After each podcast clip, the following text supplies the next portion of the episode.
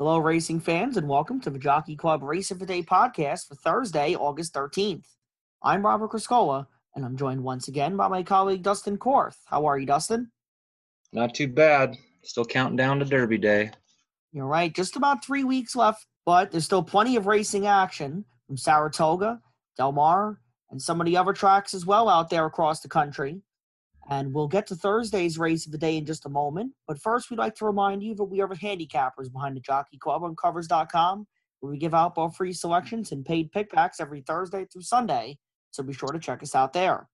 Thursday's race of the day is the 10th and final on the program at historic Saratoga. The $62,000 state bred maiden special weight event for fillies and mares features a full field of 12, along with three also eligibles, going one mile on the turf course. Post time for the nightcap at the spa is 5:48 Eastern. Dustin, who are you going with on top in Thursday's race of the day? Uh, ended up with the one Dancing Kiki, uh, eight to one in the morning line.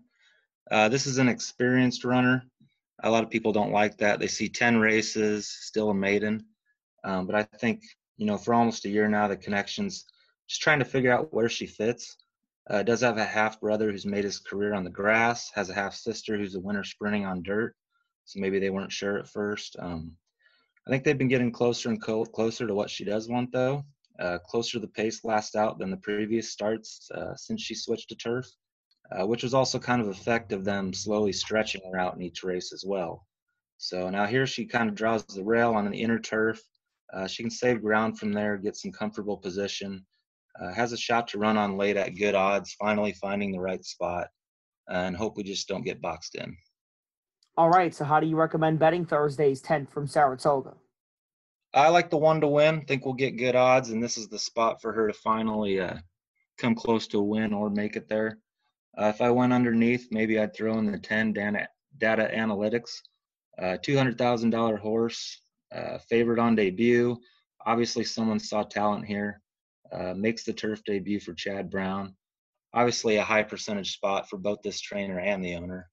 And if the Gaelic Gold, the 13 gets in, I would include that one underneath. Um, she could draw from the 13th spot. She had no problem passing horses late last time. And uh, second off the break here for a top trainer also gets the right rider. All right, sounds good. Thanks for your input. I'm going with the tepid four to one morning line favorite in here, and that's the seven chocolate cookie debuting for Todd Pletcher. She hasn't been asked for much speed in the mornings, and in fact, most of her published works are around dogs, the lowercase d in parentheses, meaning she's been running away from the inside rail. The fact that Irad Ortiz Jr. picks up the call in the spot is huge.